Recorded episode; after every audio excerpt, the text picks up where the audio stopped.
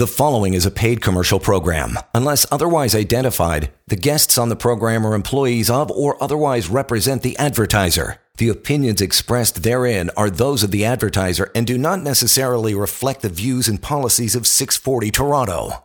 Well, hello there, and welcome to the Disability Law Show. So good to have you tuning in today. Uh, Tamara Gopian is here, partner Samfiru Tumarkin LLP. They are the most positively reviewed law firm in the country, hanging, uh, handling all of your uh, disability needs. If you have any questions anytime, tuning into this show for an hour every week, of course, is brilliant.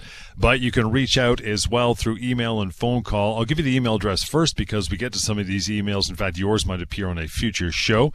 You can use an alias if you want to. Doesn't matter. That is help at disabilityrights.ca. It's the content of the email we're interested in, not the name. So there you go. You can remain somewhat anonymous. That and the phone number anytime to reach Tamar and her team, 1 821 5900. And quick memos and answers about anything under the disability law umbrella can be found very simply at ltdfaq.ca. Really simple to use and uh, requires no name or phone number, nothing. Just log off, log on, and away you go. So, lots to get through here on the show uh, this week, Tamar. But you want to start off with the week that was. What do you got? Uh, what do you got cooking for me, my friend? Well, I'm envious of John Oliver sometimes, John, because I watch him and he always starts his show with the same welcome, welcome, welcome. So I, yeah. I feel like that should be a good start. I should come up with my own thing. But are we going to get anyway, an Emmy but... for it though? I don't think we'll get the Emmy. We're not getting an Emmy, but we could wish, right? I yeah, wish, yeah. John. I wish. Um, you know, I, I think that the word should be mediation, mediation, mediation, because that's what I want to talk about at the start of the show today. We we talk about it a lot only because it's such a core way that we resolve a lot of our disability claims. And you know we get really passionate about the work that we do and this is an opportunity for us to advocate because so few of these disability claims actually see the inside of a courtroom thankfully for our clients of course so what's a mediation uh, for those who are new to the show it's a non-binding settlement meeting so there's no judge there's no court frankly, since COVID, we've been doing it virtually. So, mm-hmm. like a mm-hmm. Zoom platform. And you've got a neutral individual, a mediator, who many of whom we work with have been doing disability litigation for decades as well. Very experienced people, but totally neutral. In other words, not going to make any judgments about who's right or wrong about the case. They're just simply going to facilitate conversation around those issues between both myself and my client and what the insurance company is saying and their representative as to why they're denying the disability claim. And totally privileged, in other words, completely confidential, nothing that is said or done within the mediation context can actually be disclosed later on uh, in, you know, in front of a judge or so on, John, which the idea, of course, being that it promotes open dialogue. And I, I find that is a really, really good way to try and talk through, you know, fundamental disagreements, right? I mean, it, what it comes down to is I'm saying my client meets the test of total disability under this contract. Mm-hmm. And as a result of that, insurance company, you should be paying and you should have been paying from the moment you stopped paying until now, at the very least. And then let's have a conversation about what the future might look like for my client. And in essence, what we're trying to do or achieve is a buyout of the disability policy for a period of time. And the reason why I wanted to talk about mediations at the start of the show is because I'm in the midst now of actually preparing a brief on behalf of one of my clients for mediation that's coming up. Now, I'm going to maintain his confidentiality and, privacy as much as I can. So let's call him Joe just for our purposes. And let me describe Joe's situation, John. He came to me about, uh, I would say, about a year ago uh, when he was still getting his benefits because the insurance company had decided, after putting him through months, months of their treatment for his mental health conditions by one of their own treatment providers. After months of that, and he wasn't making any progress, they decided we're going to try and buy him off. so they presented him with a, a settlement, a proposal, and that proposal was, of course, a, a mere fraction of what the true value of his claim could be. I think they gave him something like six months, John. And they said, if you want to take the six months, that's fine, but you know, you're not entitled to benefits after that he was still in active treatment. Imagine not only um, with his own family doctor, but he also had a psychiatrist he would see and a psychologist. And in particular, I want to focus in on what his own treatment providers were saying, which was we have tried him on nine different mental health health medications. He has been on under regular consults and consultation and therapy, and he is still not better. And so right. the progress and the likelihood of him getting any better, at least to the point that it would allow him to get back to his job, is very low. Okay. But insurance companies obviously don't like this because it means that they have to continue paying your disability benefit. So instead of all of that, they tried to buy him off and he came to us for advice. And of course, I evaluated it with him as I do with anyone. And I won't get into too many of those details because, long story short, he didn't accept it. And two months later, insurance company cuts him off. Surprise, surprise. Here's what was interesting about the denial of the claim, John. They basically said, we just don't have enough information. And it wasn't that we don't agree that he's disabled or not disabled, because of course they knew that he would meet the test of total disability. It was just simply, we don't think we have enough medical information, even though they had their own treatment provider saying, look, after months of treatment, we just haven't gotten there with him. And the chances of that is very low. So I'm scratching my head on this one. I think it's going to be a good one in the sense that there's some real fundamental issues that it's my job to represent this client and to actually put forward to the insurance company look, there are some problems here with your analysis. You approved and paid on a certain basis on medical information that was there and valid. And then you tried to decline the claim basically because you're probably kind of annoyed that he didn't take your buy off, right? Right. Uh, the buyout of the policy. So none of this bodes well for the insurance company. They will know this, of course. And, you know, for the sake of my client, though, I think what I want our listeners to understand as a takeaway is that we are, are on the precipice of a resolution. And I can assure you that that resolution is going to far exceed, from a compensation perspective, whatever it was that they wanted to do to ask him to give up his rights under this policy. Right. And it has been difficult for him, very difficult, because mental health conditions in and of themselves are a challenge, let alone adding, you know, losing your financial benefits and then having to go down the road of consulting with a lawyer and, you know, involving us with your disability claim. But I have tried to make it as easy for him as I have been able to do in order to allow him to focus on his health. And by virtue of doing that, I think it has given him a little bit of a breath to really just focus on his health. He's there's so many other issues, John. I mean, he's a primary caregiver for his wife who's got her own health issues. There's a whole host of things I can get into, but at the end of the day, what's fundamental to me is that the insurance company hastily and improperly without foundation actually cut off the claim and we are going to take them to their task. The first step, of course, being to attempt to try and resolve this under the cone of of uh, you know this mediation process. And if not, then by all means, we will continue on with the legal claim because I think, you know, frankly, my client has a good basis to challenge the disability insurer, not only for his benefits, by the way, but for additional damages for the impact that the insurance company has had on his mental health just by virtue of what they put him through, the rigors of the treatment, you know the the dogged reliance on their own treatment provider to do something that his own doctors weren't able to do uh, refusing to look at his own doctor's medical information when they made their decision to cut off the claim. And you know they cut him off before the two year mark as well mm-hmm. so the test was look could he go back to doing his he had a big executive job um, and when you're struggling with long-standing mental health conditions very very difficult to say to a guy you know look uh, guy, woman, doesn't matter. Go back to your own job, right? Really, really tough proposition. So, you know, look, I like our case in terms of how it's going to frame up for the mediation purposes. And for those who might be listening, thinking, you know what, might just be worth a call. It's absolutely free, guys. You know, don't hesitate. And and I promise you, I won't wax poetic about uh, John Oliver and how great a show is. Uh. Do you find, as compared to say maybe five, ten years ago, mental health issues are more readily recognized by insurance companies when dealing with claims or cutoffs as well? Because as we've mentioned so many times on the show, they don't often show up in an X-ray or a, a CT That's scan it. or whatever, right? So it's like, okay, whatever you're saying, you got a mental health issue. Show me some, show me some, some evidence beyond something written on a piece of paper. Or, or, or have they gotten a little better with that now? You know get getting better. I mean it's it's you know what what is that scale john? I mean yeah. you know getting better from it being terrible right? Like, right.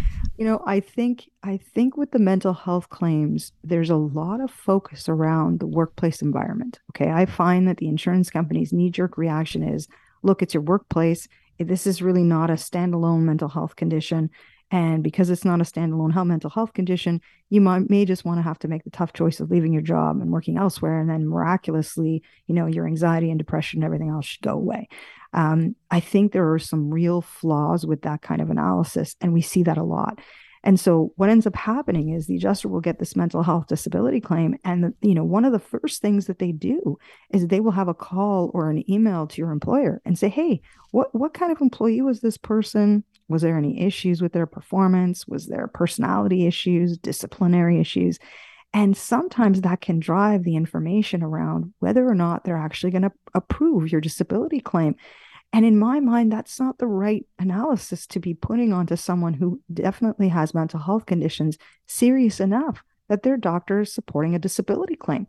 I think yeah. that's the challenge with disability insurers is that they come from it as a really from a cynical kind of perspective that this must just be for some other reason other than the fact that you've got this legitimate um, verifiable disability. So yeah, you know, the fact that they can't see on a scan, that's always an issue. Oftentimes we see, look, it's subjective. Uh, so therefore, you know, it must not be valid. And and none of that is true whatsoever. I mean, yeah, you know, mental health conditions, they can vary from person to person, but it doesn't make it any more or less real.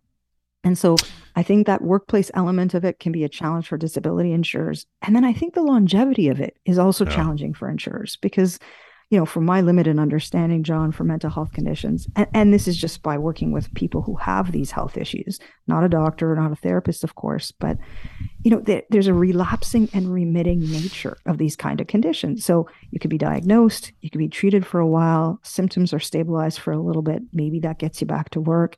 Uh, and then you may relapse again, you know, sort of six months down the road, maybe sooner, maybe longer.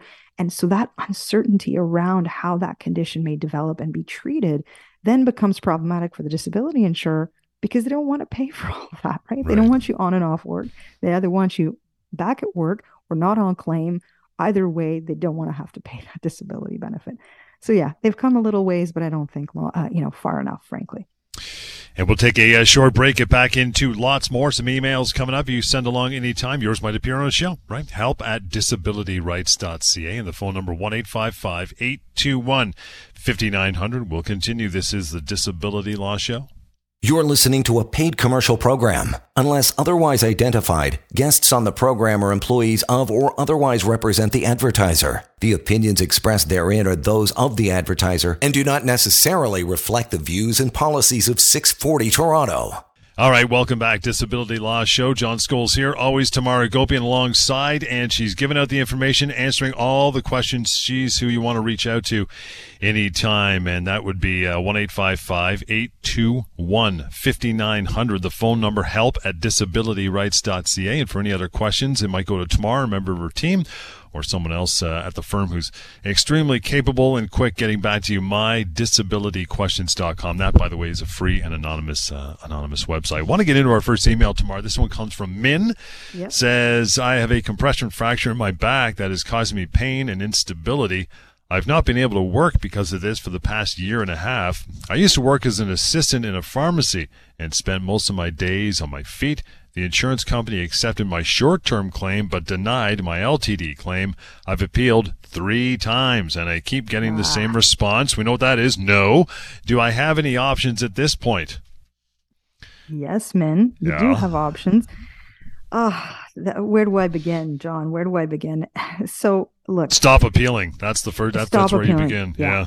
Yeah, that's exactly right, Min. Yeah. And I think what's happening here is here's my suspicion. I think my suspicion is that the short term disability claim was probably adjudicated by the insurance company. In other words, they looked at it, they made their assessment as to whether or not you met the test, and then that then got funded by your employer. Now, as you're transitioning to long term, I guarantee you the long term is paid for by the insurance company, which is why they're probably resisting Min's claim ah, because really? he's been off for a little while. Exactly. And I think what's frustrating is that he's been off for a year and a half, I think is what he said. Yep. And so how many times has he appealed in that time frame, John? Three. And so I'm really concerned, right? Because you've only got a two year window from the first time the insurance company denies your claim to start a legal claim. So this is why the appeal process is so frustrating to lawyers like me because it just runs down the time for you to actually do something about the claim. Start a legal claim. It takes it out of the hands of the adjuster who has now said no to you, not only the first time, but the subsequent three times, right? Every appeal. So he's now been, has got four denials from the insurance company. Uh, it's not going to be the same conversation when you hire a disability lawyer and start a legal claim because then it gets moved into their legal department, usually, or some external firm who's going to hire someone to defend the case. And the adjuster or the adjudicator is no longer the same person who said no to you so many times. It's someone from the insurance company who's appointed to deal with litigated claims and who's going to look at this in the same way that I am, which is he's got a physical job with a physical health issue. What's the disconnect here? Yeah. Why is the insurance company not approving the claim? And so, look, I'd want to do a deeper dive for sure with Min along the lines of what his doctors are recommending. What did the insurance company actually say? Did they explain why they denied the claim? But either way, this is good breeding ground for an effective disability claim. And and we work pretty fast, John. This is not something that we, you know, sometimes it's months. Within months, I can get a resolution with with an insurance company when it's that obvious that the claim should have been approved from the start. Because let's not forget, every month that passes where the disability insurer is wrong is another month that Min is owned, owed disability benefits. The insurance company doesn't want to rack that up if they can avoid it. So they are motivated to get this done quickly as well. And much quicker, I find, than someone having to go through appeal after appeal. And so that is my suggestion in terms of the next option for a person like Min. You know, I think that what I would also add is it's important to have the support from a medical perspective of ongoing disability. So, what does that mean? I, am certainly not saying go and see your doctor every two days because you know you you feel like you need to justify the fact that you're still in pain. No, that's not what I'm suggesting. What I'm saying is is that you want to continue to document those issues with your doctor and ensure that you're following the medical advice that he or she has provided to you. So that could be medication, that could be treatment options, it could be exercise, it could be diet, whatever a combination of things there might be to deal with the back issue that Min describes. I would encourage him to continue to follow that advice because inevitably what ends up happening with that is that it creates that paper trail john that's super helpful to challenge the disability insurer down the road you know, they're box checkers. They just want to justify in their file that they have enough information there to initiate an issue that that uh, benefit level. And you know, I like to spoon feed that information if I can. And the best way that I do that is to provide that medical information. You know, I, I, it's not expert reports, it's not this and assessments, this sort of thing. Sometimes just the family doctor's records, the pharmacy records, maybe the physiotherapy records, those are enough um, but I can absolutely understand that if you're in Min's position, you're thinking, wait a minute, I've appealed now. I've done everything I've asked, they've asked me to do. What, what's what's happening here? Why is the claim not being approved? And I'm telling you, it's because it's going to cost them money, Min, because they're mm-hmm. looking at your background, your work, your health issue, and they're thinking, hmm, are we going to actually be able to not only pay him for a little while and cut him off, but also what happens after that, maybe one year or two year mark, when the definition changes under these policies, John? We talk about this a lot. Yep. After a couple years, usually, the definition to continue to qualify for benefits changes. And it becomes is there anything that Min can do, anything for which he's got the basic education, training, experience that would put him into a job where he would earn roughly what he's getting as his LTD benefit, which we know is never 100% usually two thirds, 60%, 65, 67, 70% of what you're earning beforehand. And so, in a context of that, I suspect the, I mean, the fallback position I know for insurance companies when they're dealing with a physical disability is to say, oh, you can do a job sitting down. You can do a sedentary occupation, yeah. even if you've got major back issues and you're probably limited not only from sitting, but standing and walking and stretching and bending, all the other physical things that you're not able to do. And so if they're looking at a profile like his and they're sort of projecting what might happen in a year or two when they have to make the decision about whether or not to approve under, under the change of definition of the policy, maybe they're better off just cutting him off now or not approving him at all and hoping that he's just miraculously better and either goes back to his job or decides to do something else and it's not their problem. Don't don't leave money on the table, Min. That's the worst thing that you can do. The benefit is there for you to access it for exactly the situation that you're in. You're not capable of working as a result of your health. It, that equals having your disability benefits paid. And the side benefit, and it's a huge one that we always talk about this, is once, you know, after three appeals, he's probably fairly tired, ready to throw his hands up in the air and say, you know, screw this, I've had enough. But, you know, once you guys get involved, that the correspondence he has directly with the insurance company that's causing him so much agita is going to, going to stop, right? Because you guys are in the game now. You got it. And, and I can't emphasize enough how helpful that can be for my mm-hmm. clients. They, they've said it to me, John, multiple times Tamar, the moment you got involved, it just, I could breathe again because I didn't have to deal with the phone calls from the adjuster and running around getting medical information or having to talk to my doctor about this or that. Now I can just focus on my health. Yes, absolutely. We will do all of that. That is part of our services. And not only that, we will be the ones then driving the, the bus. In other words, being the aggressive ones pushing the insurance company to the point where they need to sit down with us and have a conversation, a reasonable one about what the claim looks like, what is payable, you know, what the value is. All of that is going to happen in a very efficient way. And you're not going to get that runaround anymore, man. You're not because they know me, they know our firm, they know our team, they know how we work. Um, and we're really effective in getting these kinds of things resolved, which is good. And it's also something else we, we talk about, you know, getting you involved. It just kind of made me think that a lot of people are like, okay, but tomorrow if you get involved and then the, uh, the insurance company's going to call on their lawyers. Now I'm getting scared because they've got their legal team. No, no, that's good because now you're not dealing with some fumbling adjuster. Now you're dealing with the legal team on the other side that understands we have got to get this thing wrapped up. We got to get this person paid off or back on claim because this is going to get dicey and ugly for the insurance company. So it's actually good that it gets elevated to their legal team, right? You've been there. Hundred percent. That's exactly what I was going to say, John. Is I've been I've been on the dark side before. I've worked for those insurance companies, and and much of our team has as well. We've got that experience. But here's why it's really good. They know us, and we know them like really well, John. I mean, the thing we used to do all the time when we had paper claims, we don't have that anymore. Now it's electronic. But you know, back in the day when we had paper claims, I, you know, we would flip to the back and see who who's the lawyer on this legal claim. And as soon as you saw the lawyer, you knew exactly what the claim was going to be. Mm-hmm. You know how difficult it was going to be or how easy it was going to be. All of those things. You know, is this someone I can deal with and work with and make a deal with? All this sort of thing. And I think that what our listeners may not appreciate is that we use that to our advantage.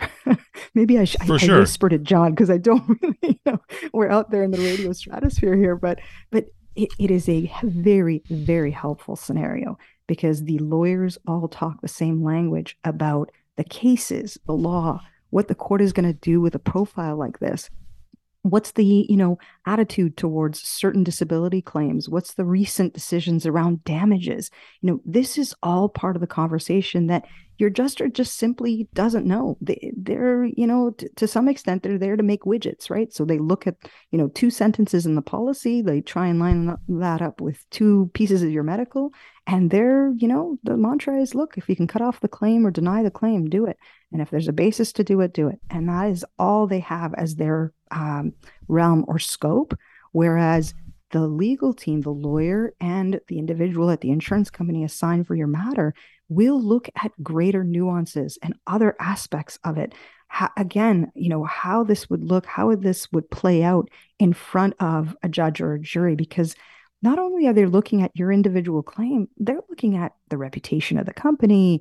You know, could this be a true exposure for damages? There's a whole host of other elements that, if they exist in your claim, that your adjuster simply wouldn't appreciate and wouldn't quantify. That's the key. Mm-hmm. Put dollars next to it, John, so that we can get a great result for our clients to get not only their disability benefits paid, but hopefully something a little bit on top too.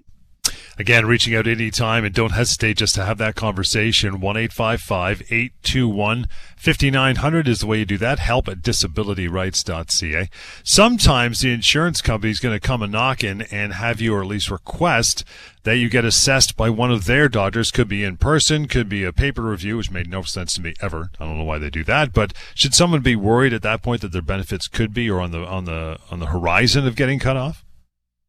Hey, yeah, I mean it's part of the toolkit for adjusters, right? Is that they have these different options to access, you know, medical resources to quote unquote help them better understand and, you know adjudicate your disability claim.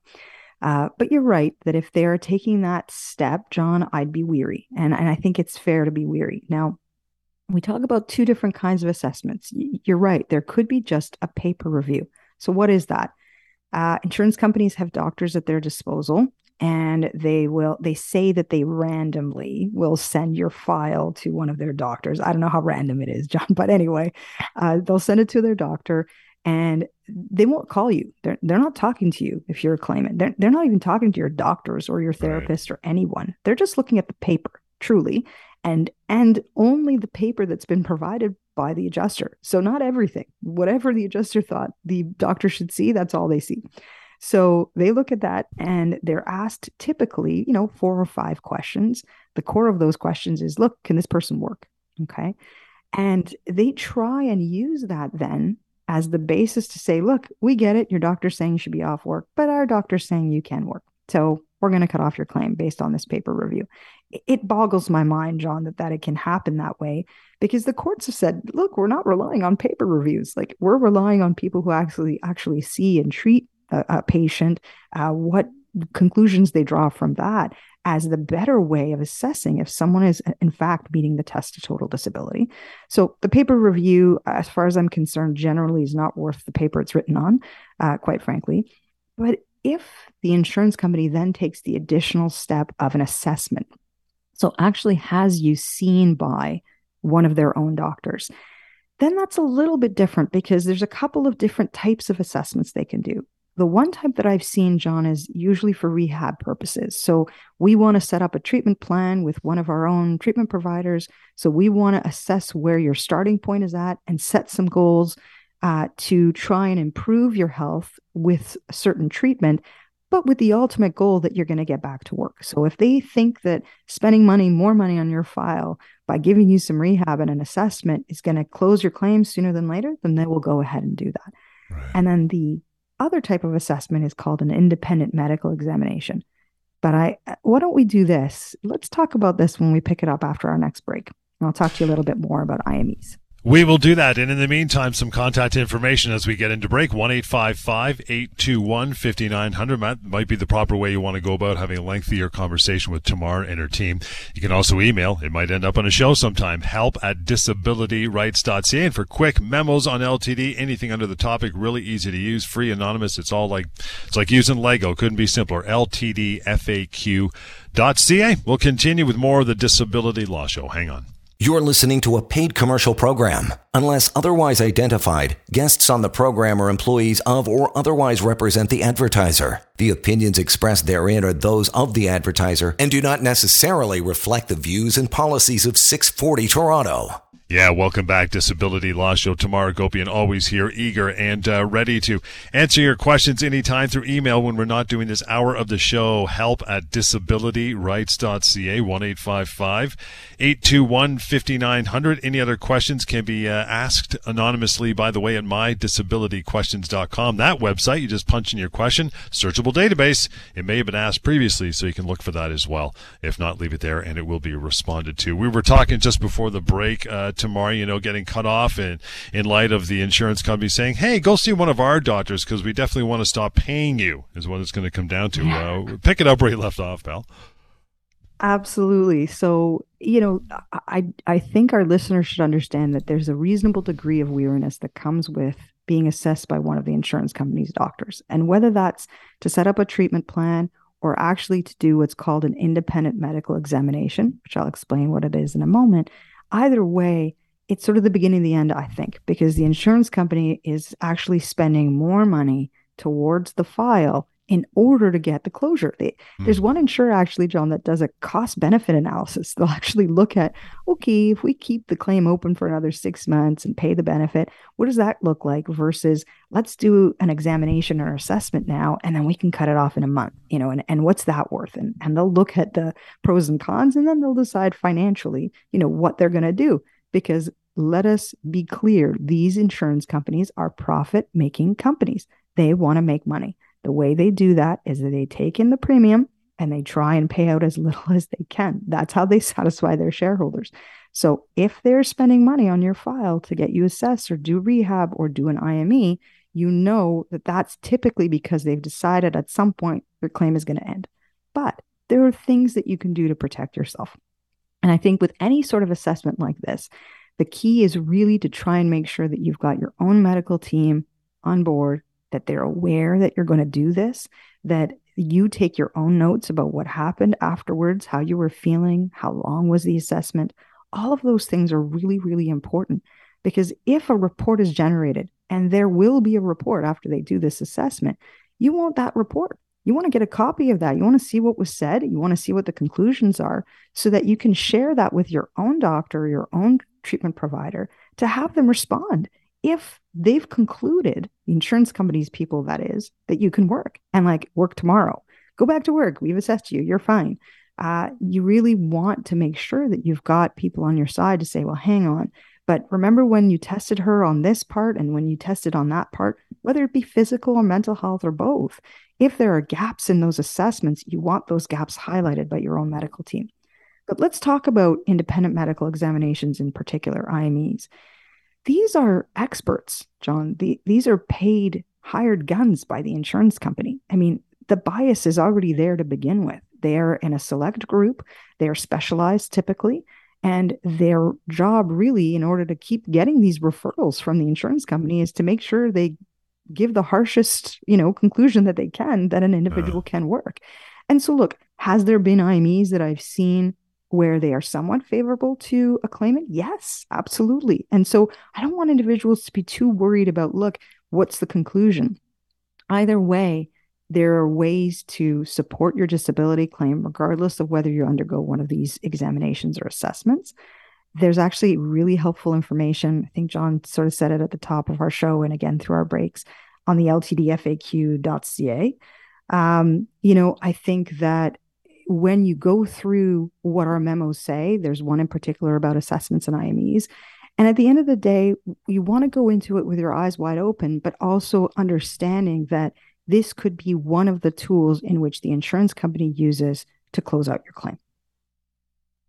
And with that, you can reach out anytime, 1 821 5900. William is our guy. Next email to go here. Tamar says, Hey, Tamar was receiving LTD benefits for a while and started seeing a psychotherapist that the insurer recommended. I was encouraged to engage in outdoor activities like hikes and golf, but then the insurance company eventually used that against me to cut off my claim after conducting surveillance. I'm still not well enough to work. What can I do? Hmm. So, look, this is the challenge that I have with individuals like William when they are being treated by the doctor or therapist that the insurance company recommended. This is why I typically say, look, you know, if the insurer is saying we you need, let's say, certain type of therapy, I don't know, cognitive behavior therapy or some sure. kind of specific psychological treatment, I would say, okay, thank you very much, insurance company. I'm going to get a referral from my own doctor about who to consult and who to see so that you can create a little bit of arm's length between the insurance company and the treatment provider. Because if the treatment provider is ultimately being paid for by the insurance company, which is what I just said moments ago, there is an inherent bias there, John. And so maybe they will be encouraging you to do certain things. And then what, what do they do? Lo and behold, they turn around and use that against you to cut off your claim. It's, it's shameful. Uh, it, it almost feels like kind of like entrapment, right? Um, and so, look, not a great situation when you don't have your own treatment provider to justify in situations like this that they did give you the green light to do certain activities as a means of recovering, as a means of helping you through your mental health conditions. And this is very typical. You know, I see this a lot. You know, there's exposure therapy and other tools and, and strategies used for individuals who are struggling with their health to encourage them to do certain activities to get them back into the right frame of mind, the right state of health. The, the difficulty is, is that insurance companies like to find inconsistencies. Again, they come at it from a very cynical perspective. And one of the ways they do that is to try and get some surveillance. And so they'll have an investigator come out and watch you for a couple days, and then they'll generate a report. And the insurance company will use that and say, well, look, you have this level of function. You're able to do all these other things. So this must mean that you can work. But it doesn't mean that. That, that conclusion is flawed in and of itself. So if I'm William, I'm not worried about it because if he's been open and honest with the treatment provider and the insurance company about his level of activity, there is no inconsistency. Surveillance is not compelling then at that point. And frankly, I find it to be very unhelpful generally with mental health conditions anyway. So they saw you walking your dog or playing around a golf. If, you know, your doctor has endorsed it and said, look, you should do this to on your path of recovery, why wouldn't you? You're going to follow medical advice in doing that. I think where it becomes more problematic is if you are in a situation where there is some inconsistency, where you said, I'm laid up in bed every single day, but they see you every day out doing some level of activity. I think that inconsistency in and of itself could be problematic only because then it brings into doubt potentially everything else that you've reported or the conclusions that may have been drawn by the treatment providers about your ability to work or not work. Right. So function is key here, but I'm not worried about it so long as the doctors have endorsed that he is, you know, should be doing these things as part of his recovery. And with that, again, short break. We still got some minutes to go. Uh, anytime, not even uh, right here at the here and now, but you can send along an email to Tamar and her team anytime. Always get an answer from them. Even make the phone call if you want it even quicker. 1 821 5900 or send that email to help at disabilityrights.ca. And for short, concise memos on LTD, simple to understand, even I can do it. LTDFAQ.ca is where you want to go. Short break will continue. A few minutes to go right here on the Disability Law Show. You're listening to a paid commercial program. Unless otherwise identified, guests on the program are employees of or otherwise represent the advertiser. The opinions expressed therein are those of the advertiser and do not necessarily reflect the views and policies of 640 Toronto. All right, welcome back, Disability Law Show. John Scholes, of course, with me, Tamara Gopian, partner, Samfiru Tumarkin LLP. Want to reach out to Tamara and her team anytime, always ready and willing to take that phone call, have a chat. There's, uh, you know, there's no no charge for it, just to pick up a phone, right? 1 821 5900, help at disabilityrights.ca. We were talking about surveillance and the ins and outs. That always makes people nervous every time if they're being watched. Now, when you're, uh, when you're advancing a legal claim tomorrow for a client, of course, does the insurance company's approach change if there's surveillance that was done on your client? What do you think? Yeah, that's a really good question. So, Generally, I would say no. I actually don't find it to be all that compelling uh, because even if we think back to you know William's email that we talked about in our prior segment, I mean, if you know, the surveillance is only a screenshot, a, t- a small time frame in which so- somebody might be found doing something, um, and of course it's all contextual, right? So if it's something that the insurance company should have expected you to do, then it's not all that compelling in the end, John. When you've got a legal claim, it doesn't really matter. I think that most courts have even recognized that. A lot of there's a lot of recent decisions. One in particular that I can think of. I think we've talked about this on the show where there was a massive damages award against the insurance company by a jury in Ontario recently, where the insurance company had done hundreds of hours of surveillance. And the court had only really accepted like 20 hours of it, I think. And even then, it was quite dismissive of clearly the impact that it had or the focus of actually trying to undermine the claimant's disability claim. Because the claimant got got the award uh, the damages award and the, the disability benefits paid.